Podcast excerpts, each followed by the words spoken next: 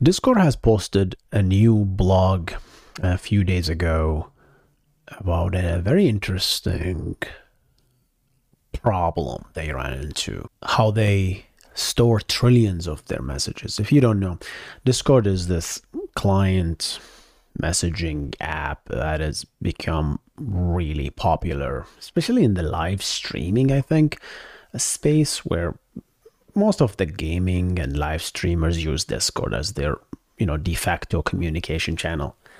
So for chatting or audio calls, and I've seen sometimes I watch YouTube podcasts that use Discord as calls uh, to receive calls. So they have discussions there.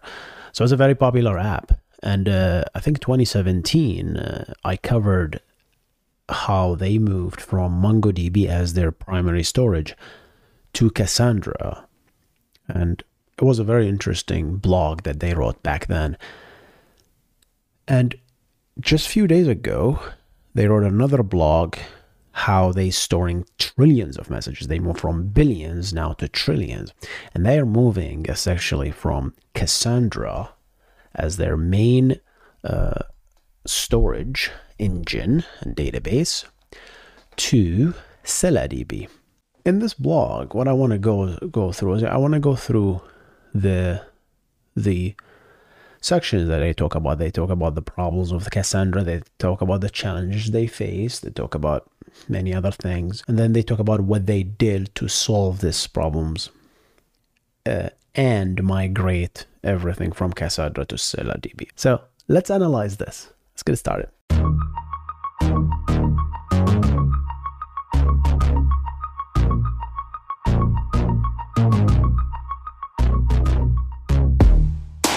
Welcome to the Backend Engineering Show with your host Hussein Nasser. This is the show where we discuss the art and the craft of building software and cover recent news on backend technologies. If you enjoy the show, make sure to subscribe to the YouTube channel and rate it on Spotify and Apple Podcast.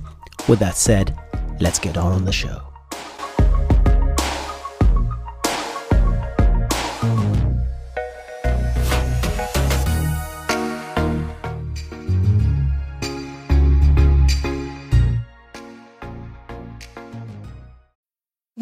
Need mealtime inspiration, it's worth shopping Kroger, where you'll find over 30,000 mouthwatering choices that excite your inner foodie. And no matter what tasty choice you make, you'll enjoy our everyday low prices, plus extra ways to save, like digital coupons worth over $600 each week. You can also save up to $1 off per gallon at the pump with fuel points. More savings and more inspiring flavors make shopping Kroger worth it every time. Kroger, fresh for everyone. Fuel restrictions apply how Discord stores trillions of messages. In 2017, we wrote a blog post on how we store billions of messages. I talked about that. I'll, I'm going to reference the video below and the podcast as well for those listening. We shared our journey of how we started out with using MongoDB but migrated our data to Cassandra because we were looking for a database that was scalable, fault tolerant, and relatively low maintenance. So those are the things they were looking at. The reason they didn't start with a relational database is they wanted a distributed database to start with, scalable. That's the word they used. I want to talk about this a little bit. As relational databases, while you can shard them, you can definitely partition relational data into multiple instances, it is commonly the case where that is causes you more problems. The reason is simple reasons just transaction. You can't do transactions across shard effectively, right? Because transactions are by design the multi-version concurrency control aspects of it and acidity and all these nice properties are just at the instance level. It can't just spread them. Now, I know people will yell at me, yeah, you can two phase commit, three phase commit, and Paxos and Maxos. Of course, there's always a way. But as at its simplicity and we at so predictability as a single instance, all the data is in one instance. Now, That doesn't mean you you have to use one instance for relational database. You can scale horizontally by having replication, you know? Have one master writer that receives writes and then have many read replicas. And as uh, the master node receives writes, the WAL changes or the transaction log changes will be pushed down to the replicas. And the replicas will have the essentially eventual consistency, so sort of speak, and they will catch up. So that's the state of the art that we have it, and you can go further than that and shard if you want by actually splitting the data into multiple databases. In that model, in the original model, everything is in those replicas. All the data is there, and there is no oh, this database has only half of the data and this database has the other half. No. If you want, you can shard that by partitioning and put the data based on a certain sharding key. And if you hit that sharding key, you hit that instance and you read the data that you want. Right? MongoDB by default and Cassandra and Scylla, they start with that model, that sharding model, where things are partitioned Things are fault tolerant. Things are scalable, right? as they call it. And this way, you have the database that knows will have fewer and fewer data. As a result, your queries are faster when you, when you hit that. The reason is, as I always say, the goal of all these queries is to work with as few fewer data as possible. That's the goal. Yeah. Instead of searching trillions, right? You search sub millions. That and of course, if you work with fewer data and you have be- beautiful indexes, you can even further reduce that result set into exactly what you want. That, that that's the whole trick behind databases. Right? Work with as fewer data as possible. How do you get there?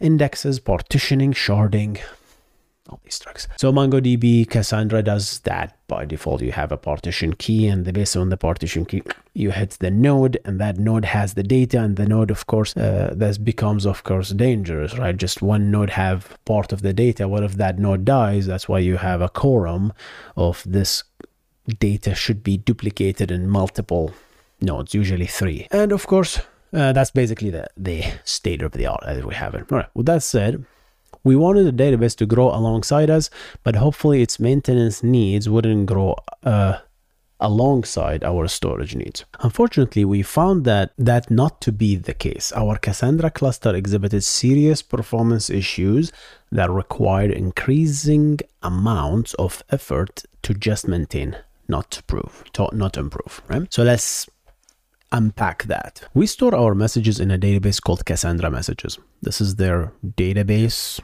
that stores all the messages. In 2017, we ran 12 Cassandra nodes storing billions of messages. That's when we discussed this article back then, right? At the beginning of 22, we had 177 nodes. So they increased a lot, right? To store trillions of messages. Uh, trillions. We're talking about multi-billion, no, multi-thousand billions, right?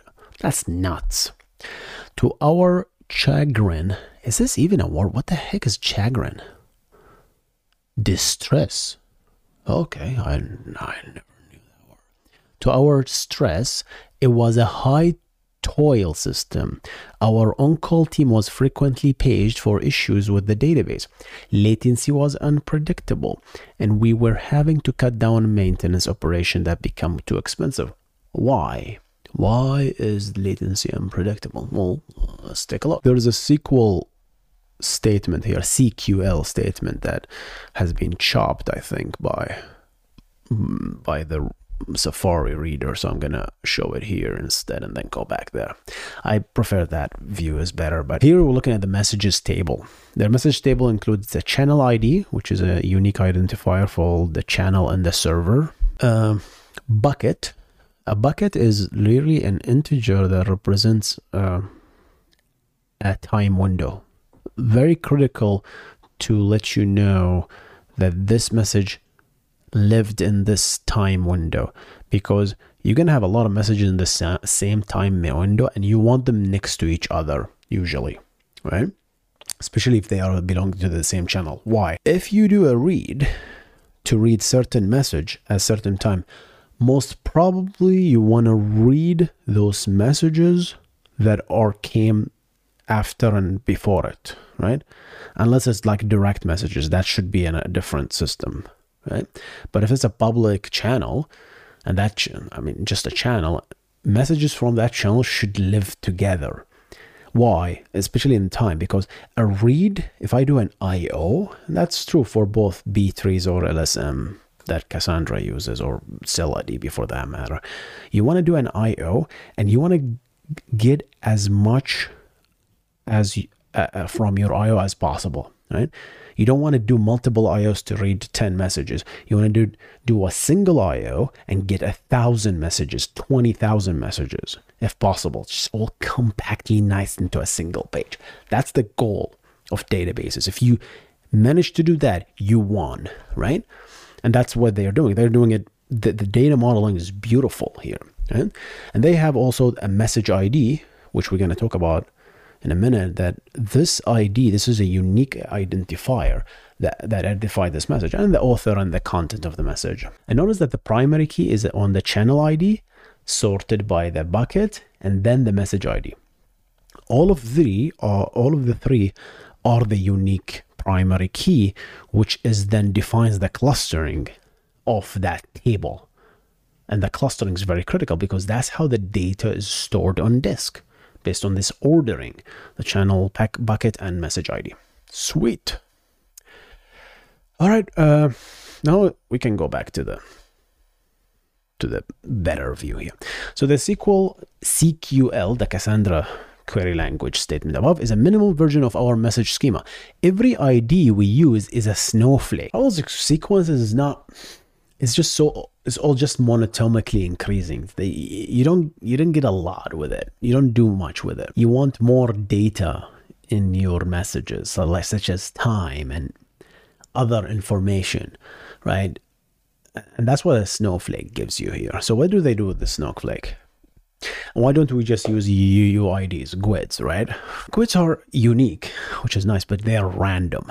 Random is not good in storage uh, because if you generate random messages they have no relation to each other and as a result the database if you cluster on that UUID it will try to sort it and the sorting does not make any sense because the thing is random so if you turn around and try to read these UUIDs you'll be going all over the place uh, so there is a a better version of UUID, which is called the ULID, uh, lexical, how do you pronounce that? Lexicographically sorted GUIDs that is used now by Shopify, and I covered that.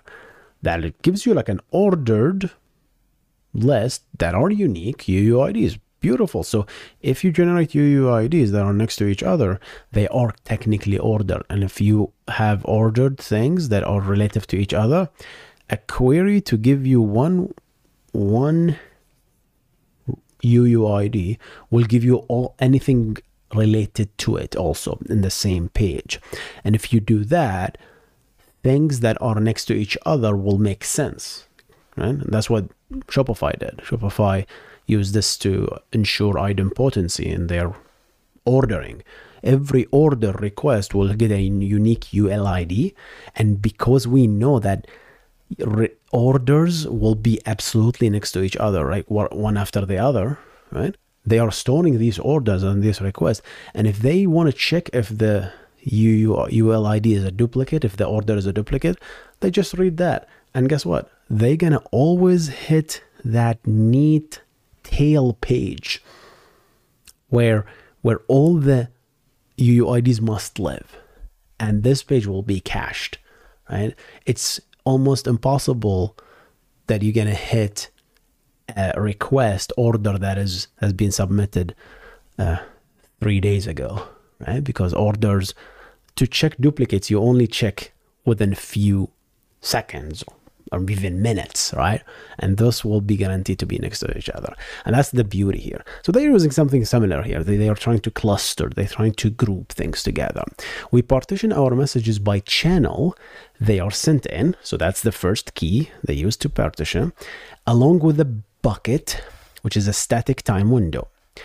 This partitioning means that in Cassandra, all messages for a given channel and bucket bucket will be stored together and replicated across three nodes. This is the quorum, right? The replication factor. Every every message within the same channel and bucket, if you send a lot of messages in the same time window, all of these nice messages will go to the same nodes effectively, right? Within this partitioning lies a potential performance pitfall. A server with just a small groups of friends tend to send orders of magnitudes fewer messages, of course, than a server with hundreds of thousands of people. And in the same time, same channel, right? In the same channel, same group of time, you will get a burst of massive amount of messages from one server compared to another. So you'll see these they call hotspots, like one bucket of time especially like maybe at nightish, right? You would see this flood of queries into these areas and writes, right? And if this happens, this will create this hotspot. So why is this a problem?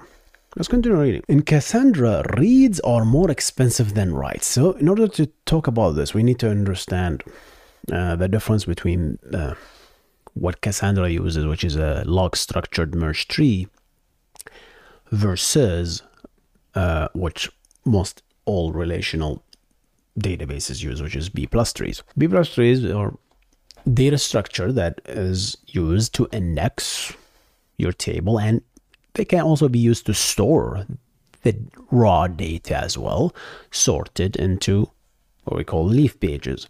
So each page will have, based on your primary key, I'm assuming a clustered index primary key here, all your primary key and of the full row will be stored in these pages ordered. So row number one and all its columns, row number two, all its column, three, all of all its column, right? And it's gonna be ordered until the fixed page is full. And that becomes one leaf page and then followed by the next one. And these leaf pages are linked and changed together so you can traverse back and forth between the list pages. Then you have the root node, an intermediate node that is allowed to be used to index, to quickly go to the page which has the row you're looking for. Right? Very simple. If you're looking for row number 55, you'll start with the root node, and the root node will tell you, oh, if you want row 0 to 10, go to this page. Uh, from 11 to 20, go to this page, and so on. So 55 is between this and this. You hit that page and then you do in the internal node, you do the same thing until you hit the leaf page that you want. That's how B plus tree works in a nutshell. And in in an unclustered indexes, the leaf pages will not have actual data. They will have simple pointers to the actual table. Like in Postgres, it's the tuple ID, which is a page ID and the index of the tuple. But in, pri- in, a, in a MySQL or other databases, it's a pointer to the primary key. It's actual the primary key value. In and and how do you do an insert? Very simple. You want to insert a row, you need to find which page that row needs to go in in that index and then insert it right into that page and you you will update it in memory of course that leaf page right? If there's hopefully there's a space in your page and you're to write it right there in the correct order. So let's say the values are 1 2 7 right? And then you want to insert the value of 3 3 has to be right after the 2 and right before the 7 you have to order them as you insert. The order is critical right? Because it's clustered indexes are at the end of the day they are they have to be ordered and when you do that you also mm, use a persistent model such as the write ahead log or the commit log, they call it transaction log, to persist these changes only into that, and then you commit that. It's enough to commit just that. You don't have to flush the page to disk, right? But eventually you will have to. In B plus tree, if you flush the page, it's an update. It's an actual physical update to the OS. It says, hey, this page, go and update it. And what does that mean? Well, the page is a fixed size. It lives on disk on a file and it lives really in a particular offset and it ends at a particular offset. So you would issue a write and say, hey, write this content, this new content on position number 2000 for 8 kilobytes. That's like an example of a fixed page, right? Or 16K in case of MySQL. And that's an update. So what's wrong with updates? Updates are like in place updates. In the days of hard drives, this is an actual in place. So you when you do that, the hard drive will seek in and will find the location sector and then write it back, overwrite whatever you had.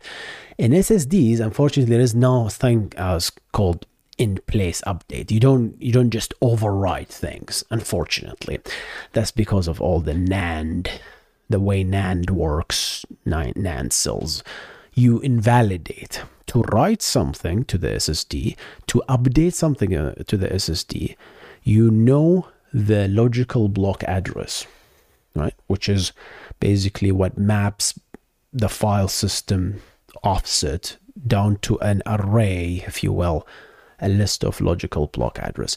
And those will be flushed to disk, right? This is what I want to update that will translate into whatever technology in the driver, whether this is NVMe or normal SATA stuff. So yeah, in SSDs though, when you do an update, do you want to update a certain LBA? What happens is you can't overwrite existing things. So what the SSD controller does is actually takes your write, right? write it to a new place, finds a new block and a, a, list of pages where this fits, and then writes your data. The second step is it invalidates the old data. That's what it does. Says, hey, this is no longer valid there. So that's another write. So one write, two writes, one write to actually write the thing, the second write to invalidate it, and the third one is an uh, in-memory DRAM change, which now points your logical block address in the OS that the OS uses down to the new physical location. That's what we change in the SSD. We change the pointer. The pointer is now this. This is your new pointer. This way, the OS can continue working with the same LBA, the logical block address, but the physical block continues to change. And that's what happens. Every time you update, it moves to a new place. It moves to a new place, new to a new place. This is a disaster if you keep doing it a lot. Why? Because now you're left with stale, invalid pages. Eventually, if you do it a lot, then you will fill up your SSD very quickly with invalid data. Right? Especially if you update a lot of stuff. So you'll have active and invalid, active and invalid. So now what happens? This invalid data to be used, it has to be cleared. And guess what? To be cleared, the whole erasable unit has to be erased to be written to. You can't just use it. And that in itself is an expensive operation called the garbage collection. So as you want, all of a sudden you want to do a new update or new write, you have no place. So the controller will say, wait a minute, let me find an, a, a, ba- a stale block, erase it, that's one write, and write your stuff to it. So that's, you're gonna do two IO in this case. Not bad, right? But here's where it goes really bad. When you have an erasable unit, and I know I, am going all over the place, but it's all related, guys. Believe me, it's all related. That's why we do these deep dives. Like, well, if you're gonna do like a summary, why why would we be here even, right? Let's talk seriously about these things. Um, and if we have this erasable unit and if it has mixed valid data and invalid data, this is where it gets really bad. Because now I can't just erase it, it has valid data. So the uh, controller has to garbage collect, and this garbage collector has nothing to do with Java or Cassandra's jar garbage collector, has nothing to do. This is the SSD jar garbage collector. The garbage collector. Keep uh, stumbling by my words there. So now the garbage collector have to move the valid data to a new block. That's one IO. It has to erase the block, a second IO. It has to write three IOs. Your uh, write throughput, and as they call it, the write amplification, is tremendously increased. Your one IO that you think it's a single update, it's now four updates four, four IOs, which now, of course, this takes uh, space from, first of all, it takes bandwidth. The io is now being used for things that you didn't really, it's not your things, it's the system things. And then you also need a space to store this temporary data, right? That's the over provisioning. So that's kind of a quick lesson on SSDs and how updates are really not quite good on the long runs. That's why B plus trees and SSDs, especially like if you have like page splits, this become exacerbated. And as you grow the tree, the tree splits and pages splits, and all of these splits are just updates, right? Uh, it's like more writes and updates and deletes and updates. So like that's where things go really bad when it comes to SSD. And, and when I say really bad, you're talking about years until this can you you see the difference, you know. So people invented this concept of log structured merge trees, or or uh, LSM, uh, which is which Cassandra is used by default in ScyllaDB, right? And now what what the main goal of SS uh, the LSM is everything is a write, immutable. You rarely do an update. You're to do an update, but very rare. It's called a step called compaction, right? So always write in memory, write to the commit log, write to this transaction log as you do changes. Everything is a write, write, write, write, write. And as you're in memory, the mem table is filled up, you flush the mem table to disk as a called the no, you don't flush it directly. You sort it and then you flush it as as a table. And this is called the sorted string tables or SS tables. So you sort and flush. So when you flush, you write. You never ever update this table. Never. It's always an insert. So now this as you create more and more and more SS tables, this first level gets filled up. So what you do is the ne- next step, you read a bunch of these tables based on certain criteria and write them to another larger set of tables, right? And then you do the same thing. And always everything is an insert. Everything is an insert. What this creates is now the problem with this is the good the good about let's talk about the good. The good about this is as you write, writes are extremely fast. The SSD doesn't have to do this right? All, everything you're writing is actually your data. You're not really invalidating anything, right? Like you're always writing in a new place, which is a nice thing, especially if you're writing in sequence. Database uh, SSDs love this, right? It's, a very nice sequential write if you do it sequentially. But like think about what do we do? We insert, we update, like actual the users do an insert and update and delete. All of these will be translated to inserts. All of them. An insert is an insert in an SS table, in an LSM. An update is an insert. A delete is also an insert. It's called a tombstone. You create a tombstone. So if you if you keep inserting and updating a message and delete uh, updating the same message updating the same message updating update what you do is like you create new records effectively right and you persist them in new ss tables and new ss tables so now to look for the thing you actually want reads have become very, very slow because they have to first look up in the memcache, uh, the memcache, in the, in the mem table, and then you look up in the first layer of the SS table to look for your stuff. You go, if you didn't find it, you go to the another SS table, and you go to another SS table, you go to another SS table until you find what you were looking for, right? Or you found a tombstone that you know, this this thing is actually deleted. I have to stop. Well, both Cassandra and Scylla uses a technique called Bloom filters. Says, okay, uh, your record is actually is it's impossible to be here. So it's like a nice bitmap that is stored that you can quickly check to use uh, to see before you actually open the SS table to check if this thing is actually there or not. Right?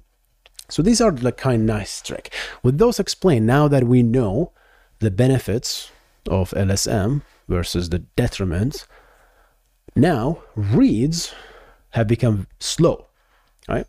So what we do with the SS, uh, LSM is we do something called compaction, and this is where updates and deletes happens, where we can group things together and then delete the tombstones, uh, delete duplicate records, have one record of the same thing. We don't need the old stuff anymore. Right? Remove it, you have compact things.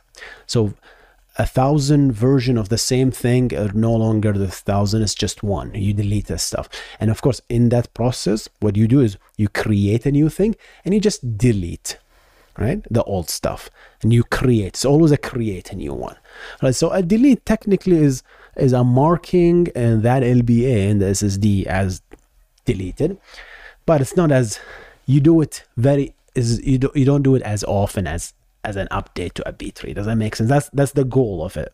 SSD. I personally can't speak to how how bad B plus tree can affect your SSDs, you know, or LSMs. Like I only hear things, and I I don't believe anything I hear unless I actually see it myself, you know. So that's we always human beings we create we we have a problem, we create a solution, but that solution almost always creates other problems. And that's what we have here. All right, with that rant, now let's jump into it again. In Cassandra, reads are more expensive than writes. Writes are appended to a commit log, as I talked about it, and written to an in memory structure called a memtable that is eventually flushed to disk. Reads, however, need to query the memtable to potentially and potentially multiple SS tables on disk files to find what you're looking for. So this is a more expensive operation. This episode is brought to you by Shopify. Forget the frustration of picking commerce platforms when you switch your business to Shopify, the global commerce platform that supercharges your selling wherever you sell. With Shopify, you'll harness the same intuitive features, trusted apps, and powerful analytics used by the world's leading brands. Sign up today for your $1 per month trial period at shopify.com slash tech, all lowercase. That's shopify.com slash tech. Lots of concurrent reads as users interact with servers can hotspot a partition. Okay. Which we refer to as Im- imaginatively as a hot partition. The size of our datasets when combined with these access patterns led to struggle for our cluster. So what happens here is because most queries go to almost the same partition, almost to the same uh, bucket, channel ID, will create these hot partitions. Like the, the node becomes so busy because all the queries will go to it. And this is the same tail problem that we talked about, where things that are which is a good thing when it comes if, if the database has a good caching you know in place it, it will it will it should, it should just serve you from the memory because these should be in memory but because this is lsm it has to go to disk because nothing is in memory. Can't put these ssl tables ss tables in memory right? They have to live in disk apparently right? I don't know much about lsm but if this was b-tree the page will be just right there alive for you. The page will have everything. There's no walking to get multiple things. It's just one thing you know You get the page, and that that page will give you everything. So it's actually a better design if you have these hotspots because all these hotspots will hit that cache, right? Versus in this case, you're doing more IOs because you're doing SS, SS. Now you might say, I was saying, let's just com- compact. You can't compact fast enough to uh, to go with the daemon because these are brand new things. As they are written, people want to read, right? Because if you write new things, what what the moment you write a message, what do what is the first thing you're gonna do? Other clients want to read that same message.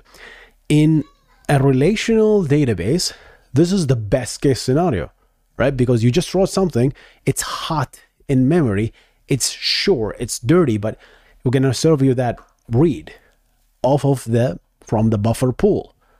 So right there, take it. We don't even need to see the disk.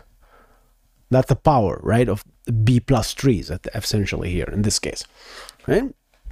But in that case, what we have, I know I'm repeating myself, but in this case, what's happening is because we're doing this SS tables and writing to another SS tables and uh, taking uh, just just to save make writes fast, we significantly slowed down reads, and that's the main problem here.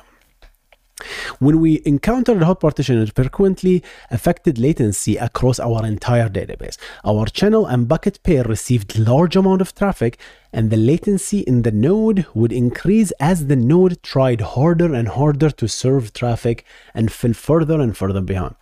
It just can't keep up. One node can't keep up. If all the traffic goes to one node and the node has to do I/O, the node is cache. If it's like serving from the cache, sure, and even that is a lot. But go doing I/O and serving and doing compaction, shh, good luck. Uh, so so far, this is a problem with both Scylla and Cassandra. This is not a unique problem for Cassandra. Since we re- perform read and writes with quorum consistencies, all queries to the nodes that serve the hot partitions suffer latency increases, resulting in a broader end user impact. At the end of the day, users feel it. Right? Cluster maintenance tasks also frequently cause trouble. All right, so there's maintenance operation also causes some more trouble. We were prone to falling behind on compactions. That's the problem, right? I told you, human beings, we always introduce a solution, but the solution has problems. Compaction. When, when did we ever had to do compaction with, with B plus trees? Never, right? Where Cassandra would compact SS tables on disk for more performant reads. Not only we were uh, w- not only were our reads then more expensive, but we'd also see cascading latency as the node tried to come back. I talked about that a little bit, right? And here's they talk about the garbage collection of Cassandra, which is which is a valid point, right? Let's talk about that a little bit. We frequently performed an operation we called the gossip dance, where we'd take a node out of rotation and let uh, the, let it compact without taking traffic. And so they took it out of uh, rotation, so it can't receive any writes anymore. Let it compact, right? Uh, I don't know what happened with quorum now. Like, do you add other nodes? I suppose for the quorum, right? Bring it back in to pick up hints from the Cassandra hinted handoff and then repeat until the compaction backlog was empty right so so it can start compacting so that's kind of a a way uh, to uh, speed up compaction because the compaction can't keep up. All these SS tables are just being written. We also spent a large amount of time tuning the JVM garbage collector and heap setting because GC pauses would cause significant latency spikes. That's understandable. As you write to, because Cassandra is written with Java, and Java is a garbage collection language, and as you write new things to create memory entries in the heap, especially those mem- large mem tables, uh, if you go out, if no, if there, if there are no pointers to this, uh, no stack pointers pointing to this heap, at all, then the garbage collection wakes up and start removing all this entries, all the memory, the, all the unused memory, right? So it can be released back to the operating system. eh? And those garbage pauses, it has to pose. Because technically, what is the garbage collection has to acquire a mutex, I suppose. I don't know much about garbage collection, but I think that's what I know basic thing about memory and operating system, right? Has to acquire a mutex to release anything in memory. And that poses, as you want to allocate more memory, can hit an, a, a page that you're about to write to. And that's when the poses happen. A memory page, that is. And that's the, the garbage collection pauses is what caused uh, uh, Linkerd, right, to move from uh, Java that's the, that's the service mesh reverse proxy to Rust. They moved to Rust because they say, hey, we want just a a, a garbage collection free because we want predictability, right? So they moved away from Java and Rust and they saw significant performance. And that so that's a, that's a valid criticism of Cassandra, and I totally understand that. The rest of the IO stuff, I don't see how Scylla is better. Well, you can you can argue that okay, changing our architecture to Scylla, well, we're going to use C++ because Scylla is written with C++, and there is no garbage collection in C++. That's nice. That's fast. But how is it better, right? How's Cassandra, how's Scylla DB better? And I don't know the answer uh, until I actually research both of them and see how exactly they are. To me, maybe the compaction strategies are different. Maybe the there is a specific enterprise level in Scylla that is having certain features that is not available in Cassandra. That might be the case, but it's not mentioned here. So let's continue reading. Changing our architecture. Our messages cluster wasn't only wasn't our only Cassandra database. We had several other clusters and each inhabited similar though perhaps not as severe faults. In our previous iteration of this post, we mentioned being intrigued by DB, a Cassandra compatible database written in C. It's a its promise of better performance, faster repairs, stronger workload isolation via its shard per core architecture. So that's an interesting thing. So that each shard live in its own CPU core. Is that how it works? And a garbage collection free life sounded quite appealing. Although DB is most definitely not a void of issues, I love that they mentioned this. Right? It's not really defensive here. It's a void. It's a void of garbage collection since it's written C++ rather than Java. Right? Historically, our team had many issues with garbage collection with Cassandra, from GC pauses affecting latency all the way to super long consecutive GC pauses that got so bad that an operator would manually reboot and babysit the node back to health. Wow, that is that is really bad. If, if a node just dies because the garbage collection can't keep up, oh, that's really bad. I understand that, right? These issues were a huge source of an on-call toil and the root of, of many stability issues with our, our messages clusters. Okay. After experimenting with ScyllaDB and observing improvement in testing, we made the decision to migrate all our databases. While this decision could be a blog post in itself, the short version is that by 2020, we had migrated every database but one to ScyllaDB. Okay, so everything they migrated except the Cassandra message, the actual core database.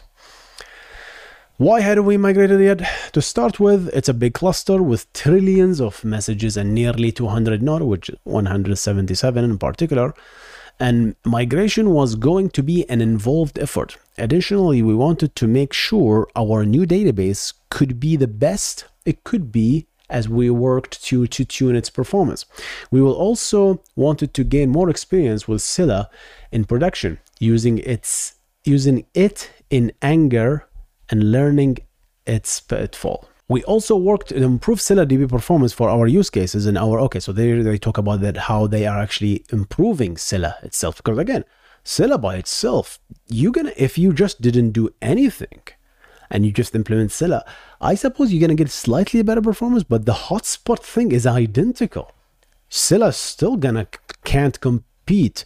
You can't can what's the word?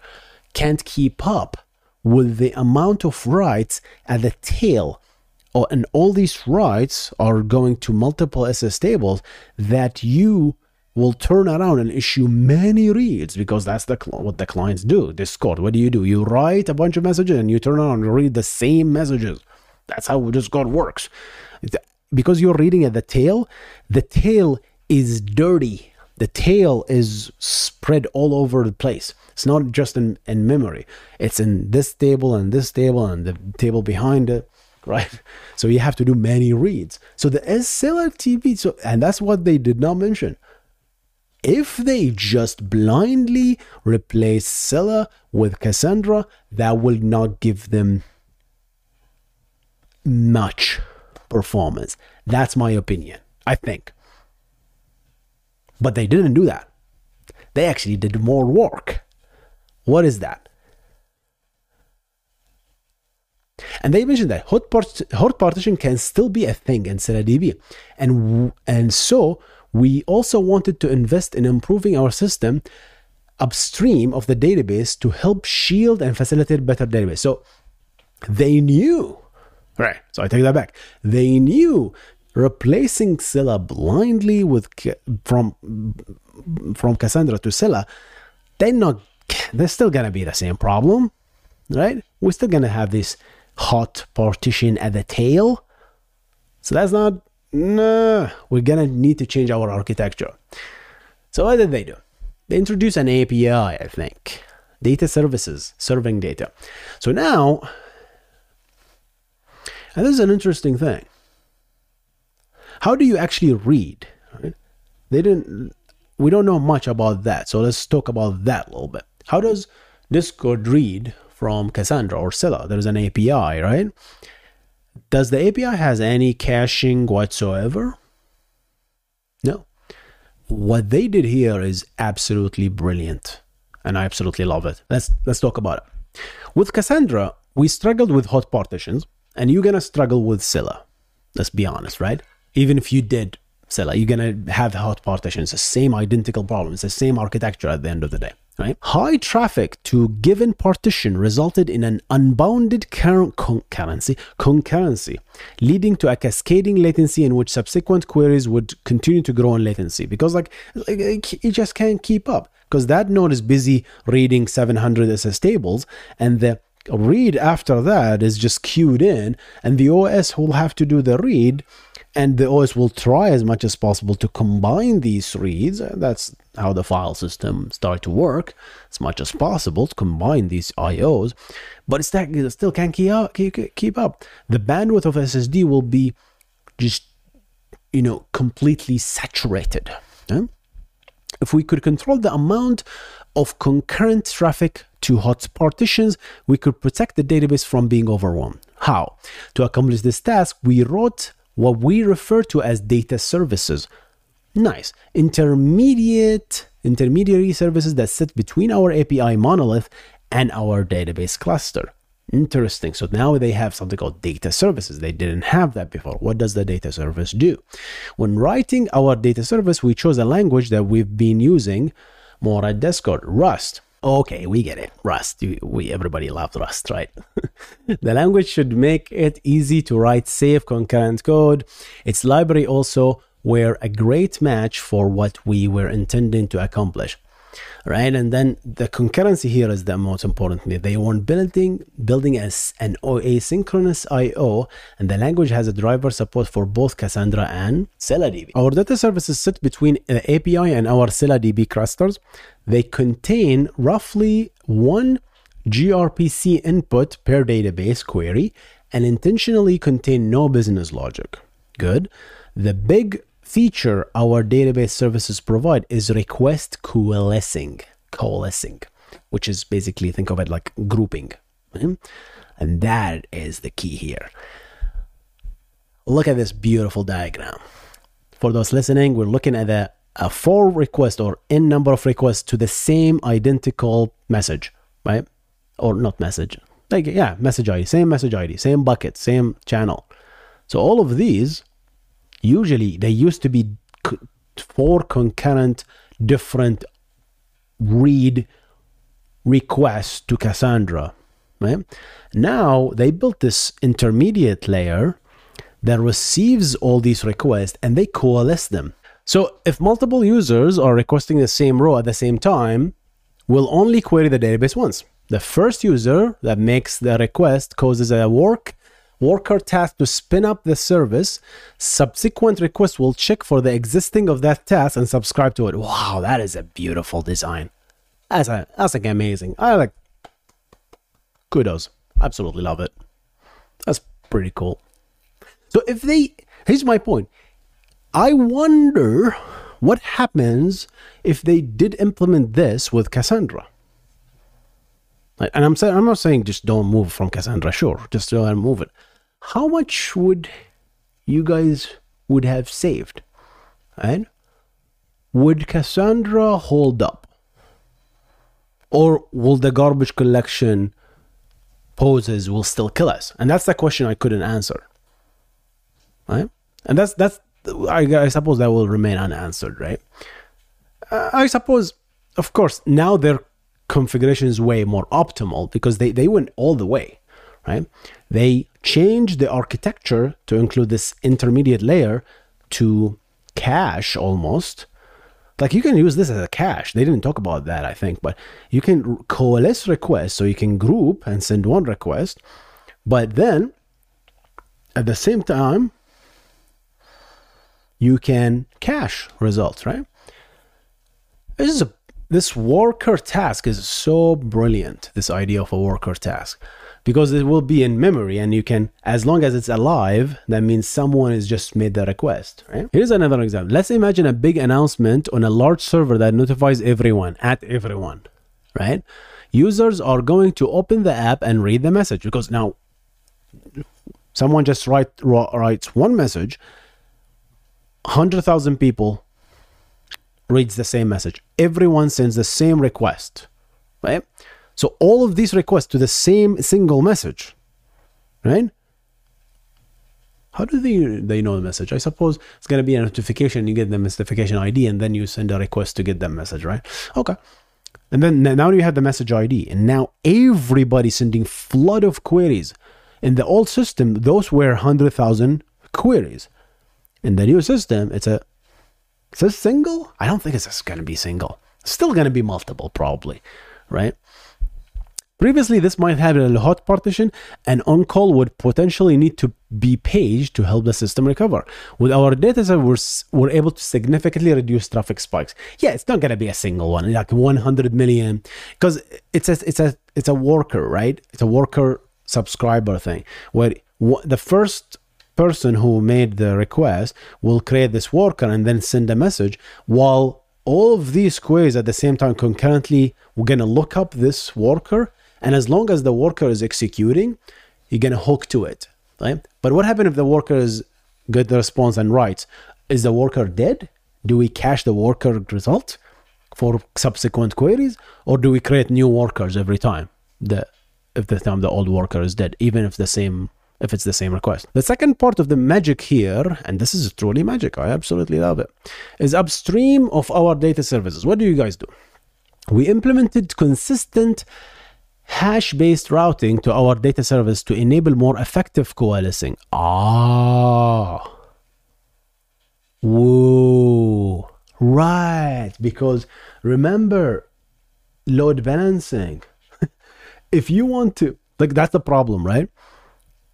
I didn't think about that. See, if you have like a if you have load balancing in place, then these data services will you'll have multiple data services, right?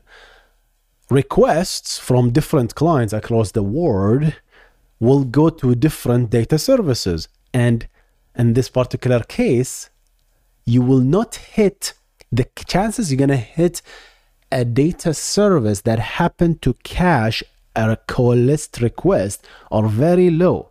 So how do you then? This is genius. This is absolutely genius. I love it. So what they did is they took and the load balancer, and again I didn't read this part. I just I think I skipped about part. Now I'm just reading it for the first time. Now the load balancer, they have like a hash based to take the request and says, okay, you're going to channel X on this server. You're I'm gonna hash you to this data service. Yeah, it's gonna it's gonna create more load on this particular data service, but it's good. You're gonna you're gonna you're gonna hit that cache. You're gonna the chances of request coalescence are higher. Brilliant. Just brilliant. I love it. The improvement help a lot, but they don't solve all the problems. Okay, oh, they have more problems. We're still seeing hot partition and increased latency on our Cassandra cluster, just not quite as frequent. Wait a minute, Ca- Cassandra cluster? I thought you moved to Scylla. Why does it say Scylla here? That's so confusing. Just not as quite as frequently. It buys us some time so that we can prepare our new optimal Scylla DB cluster and execute the them. So, so that's what confused me. All right. So I, I take I take everything back. So it seems like they they did the data service before moving to Cassandra. Right. Again, as I'm reading this, I'm discovering new things again. Right. I, and I apologize if I made a mistake. It's not clear because the the graphic shows Scylla messages, yet the the way they are talking about is they say, okay, we're, we're, still hitting Cassandra. Okay, all right. So the data services are hitting Cassandra, and and still they did a lot of good things. Right? So they improve, but still they have problems. We're still seeing hot partition and increased latency on our Cassandra, just not as quite as frequently. Nice. It buys us time so they can move. Okay, so they still saw the increased latency and hot partition even with all of this, right? Even with request coalescing, even with hash based grouping of the request, so they hit the same data services so they can take advantage of re- this request coalescing, right? A very big migration. Now they're into the migration. Our requirements for our migration are quite straightforward. We need to migrate trillions of messages with no downtime. And we need to do it quickly because while the Cassandra situation has somewhat improved, we're frequently firefighting. Okay, so that is the case. So they did do the data services, they did the, they did they did do the request coalescing and all this on the Cassandra. And that the the screenshots confused me. That's what that's what confused me because it says Scylla messages, and I assume they moved to Scylla already by that time. Okay, so that that's actually good. So what are the remaining hot partitioning and latency? Are all of the remaining problems are all the garbage collection? Really? That's it? All right, let's take a look.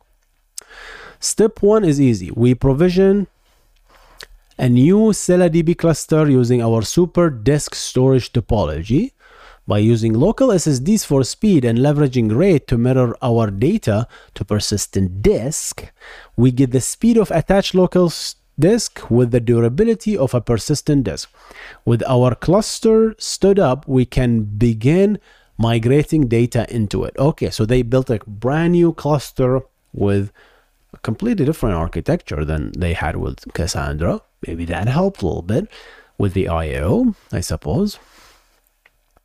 Our first draft, because it's still, even with with request coalescing, you're just what are you doing? You're minimizing the number of requests.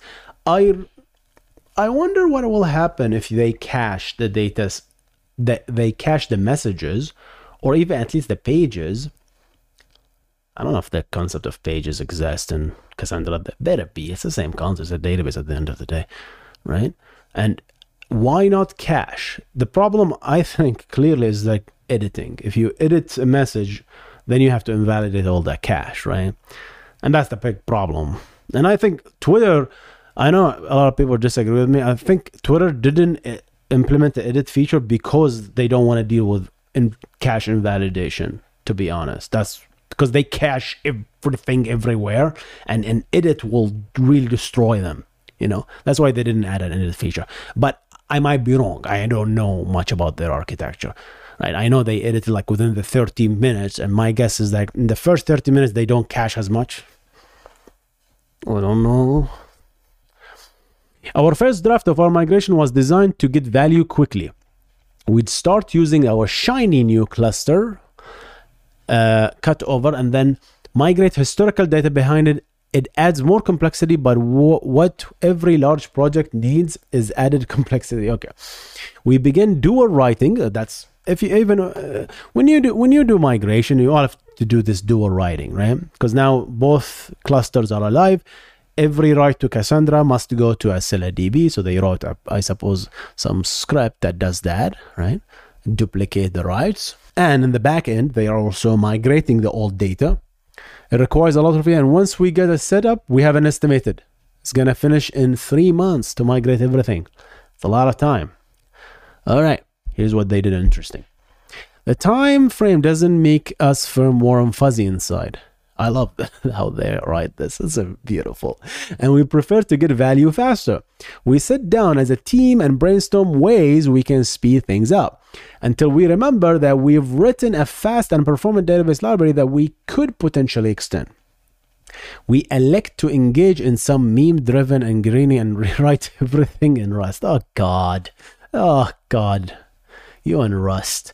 In an afternoon, we extended our data service library to perform large scale data migration. It reads token ranges from a database checkpoint, uh, checkpoints them locally via SQLite. Clever. So they, they write everything to a, instead of writing it directly, write it everything to a lo- local SQLite and then firehose that SQLite. I suppose you can compress and upload that SQLite and then locally write SQLite back to Scylla. That's a nice batching approach. I love it, right? Because now you see you save on on network, I suppose, right? Because there's when you insert, you have to go through the network. So what they cut in is like everything becomes local at one point. You just you have all these writes, and all of them millions of writes go to SQLite. You move the SQLite with one network I/O. They have a good bandwidth, and now they take that SQLite and then fire hose it brilliant, right? As opposed to sending millions of requests across the wire, da, da, da, insert, insert, insert, insert, insert, right? We hook up our new improved migrator, nine days. Wow. Three months, three months to nine days, that's amazing, right? If we can migrate data this quickly, then we can forget our complicated time-based approach, blah, blah, blah. We can flip. All right. So they, they turned this up. Now they're moving 3.2 millions per second. That is nuts, right? Several days later, they're gathered, right? They're looking at the 100%. It's not really 100%, 99.99999. Why?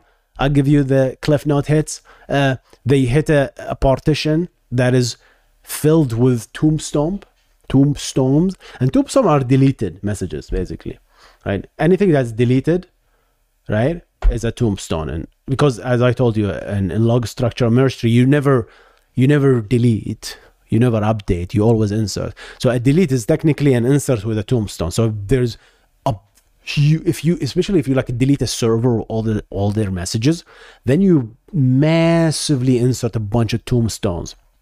And that's what they hit. They hit a bunch of tombstones that they the, the compaction will just died there right? It was never compacted so they just like they stopped compacted this, got rid of all the tomb, uh, tombstones, flipped over, done. In May 2022, it's been quite well behaved. They're happy. Everything is good. And uh, it's a much more efficient database. We're going from running 177 Cassandra nodes down to 72 Scylla DB nodes. Of course, these Scylla DB nodes are larger in size compared to the 77, 177 Cassandra nodes, right?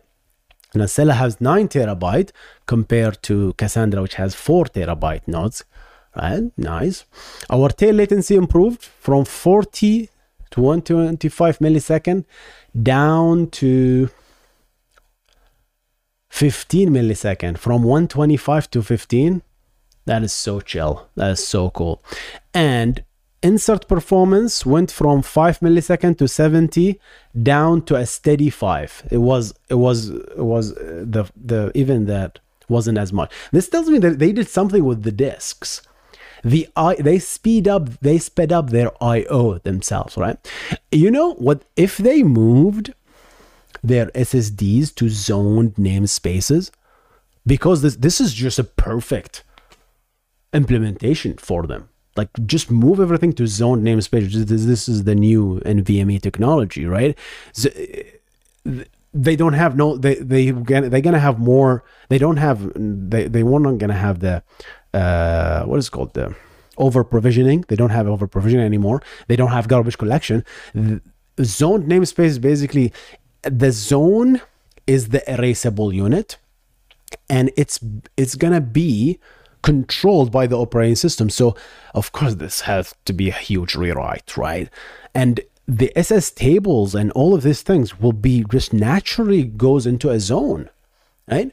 And then if they want to compact they just f- flush the zone just erase the whole zone and then create a new zone. So definitely moving to zone namespaces will bring this number down to even lower than that right but they, they already did some tricks that sounds like it from there using local cached ssds and stuff like that. So it's interesting that they're doing that. I wonder how much that will give them with uh, zone namespaces especially with compacting and stuff like that because it's just it's a perfect thing. And i think rocksdb with western digital they did some experiments with zoned namespaces zns and there's like a lot of stuff that I'm, I'm, I'm trying to understand and learn about but this is a this is a i think this is a good thing uh, if they if they consider that. And here i talk they talk about the final game the word soccer and says okay this is our cluster. Like these these peaks are the goals right? And all that stuff. And uh, they're happy and they lived uh, uh, they lived happily ever after.